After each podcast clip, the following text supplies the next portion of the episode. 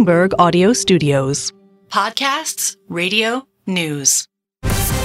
News when you want it with Bloomberg News Now. President Biden is weighing a unilateral attempt to tighten migrant rules. Bloomberg's Ed Baxter has the story. The administration is considering executive action, including curbing asylum claims by migrants crossing the southern border. This while the president's continuing to call on Congress to get border and aid packages passed. Any unilateral action would include the so called 212F, which is very controversial and actually was used by Donald Trump. Republicans have continually asked him to act in this manner, and with immigration becoming the number one issue now headed into the election, this could be something he feels has to be done. It would face court challenges. Ed Baxter, Bloomberg Radio. A delegation of U.S. lawmakers has arrived in Taiwan.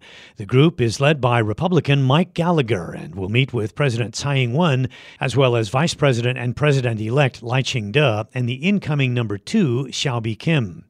The visit by the U.S. lawmakers comes amid tensions in the Taiwan Strait. This may exacerbate an already fraught relationship between Taiwan and China.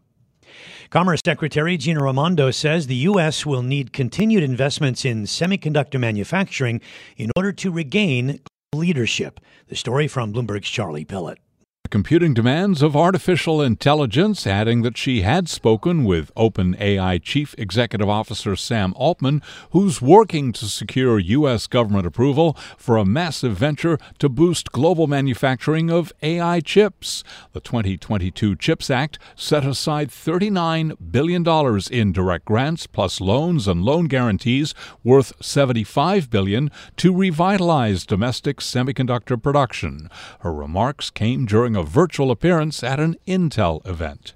In New York, Charlie Pellett, Bloomberg Radio. FTX founder Sam Bankman Fried will be back in court for the first time since his conviction on a crypto fraud charge last November. He'll face questions about possible conflicts of interest for his lawyers. They're currently representing another crypto mogul, former Celsius CEO Alex Mashinsky. Bloomberg's Chris Dolmetsch is at the federal courthouse in lower Manhattan. Mashinsky had his own hearing yesterday and was asked if he wants different lawyers. Mr. Mashinsky said, No problem. I'm happy to waive that right. I understand there's some conflicts and there may be some problems uh, you know, if the, there's overlap between the cases, but he was willing to waive it. And I anticipate that's what'll happen with Sam too. He wouldn't have hired these lawyers um, without kind of knowing that that problem existed. Bloomberg's Chris Dolmetsch reporting from the federal court in Manhattan. Sam Bankman Fried faces up to 20 years in prison when he is sentenced on March 28th. NVIDIA has delivered another strong sales forecast. After the bell, the chipmaker announced revenue in the current period would be about $24 billion. Analysts had predicted about 21.9 billion. The CEO of NVIDIA, Jensen Huang, said that demand for AI related chips is surging around the world.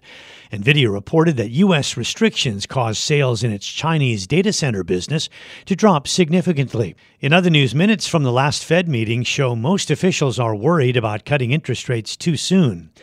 They indicate that such risk was greater than keeping rates elevated for too long. Bloomberg's chief U.S. economist is Anna Wong. She says the minutes reveal why the Fed is leaning toward higher for longer.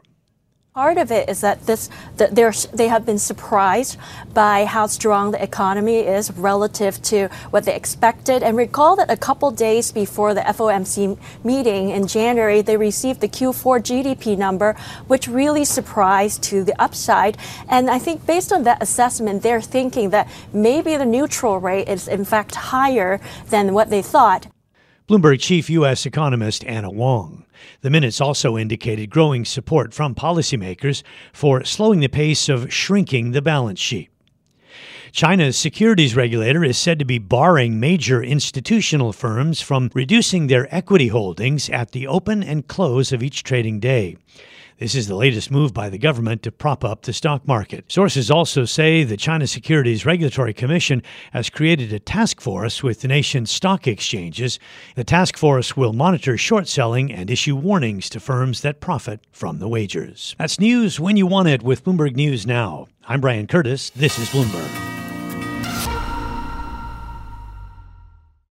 Collaborate for a greener future at the Bloomberg Green Festival, a groundbreaking celebration of the thinkers, doers, and innovators leading the way, from design and culture to technology, science, and entertainment. Hear from inspirational speakers and immerse yourself in climate solutions. July 10th through 13th in Seattle. Title sponsor Amazon. Official airline Alaska Airlines. Get 20% off using promo code radio20 at bloomberglive.com slash green festival.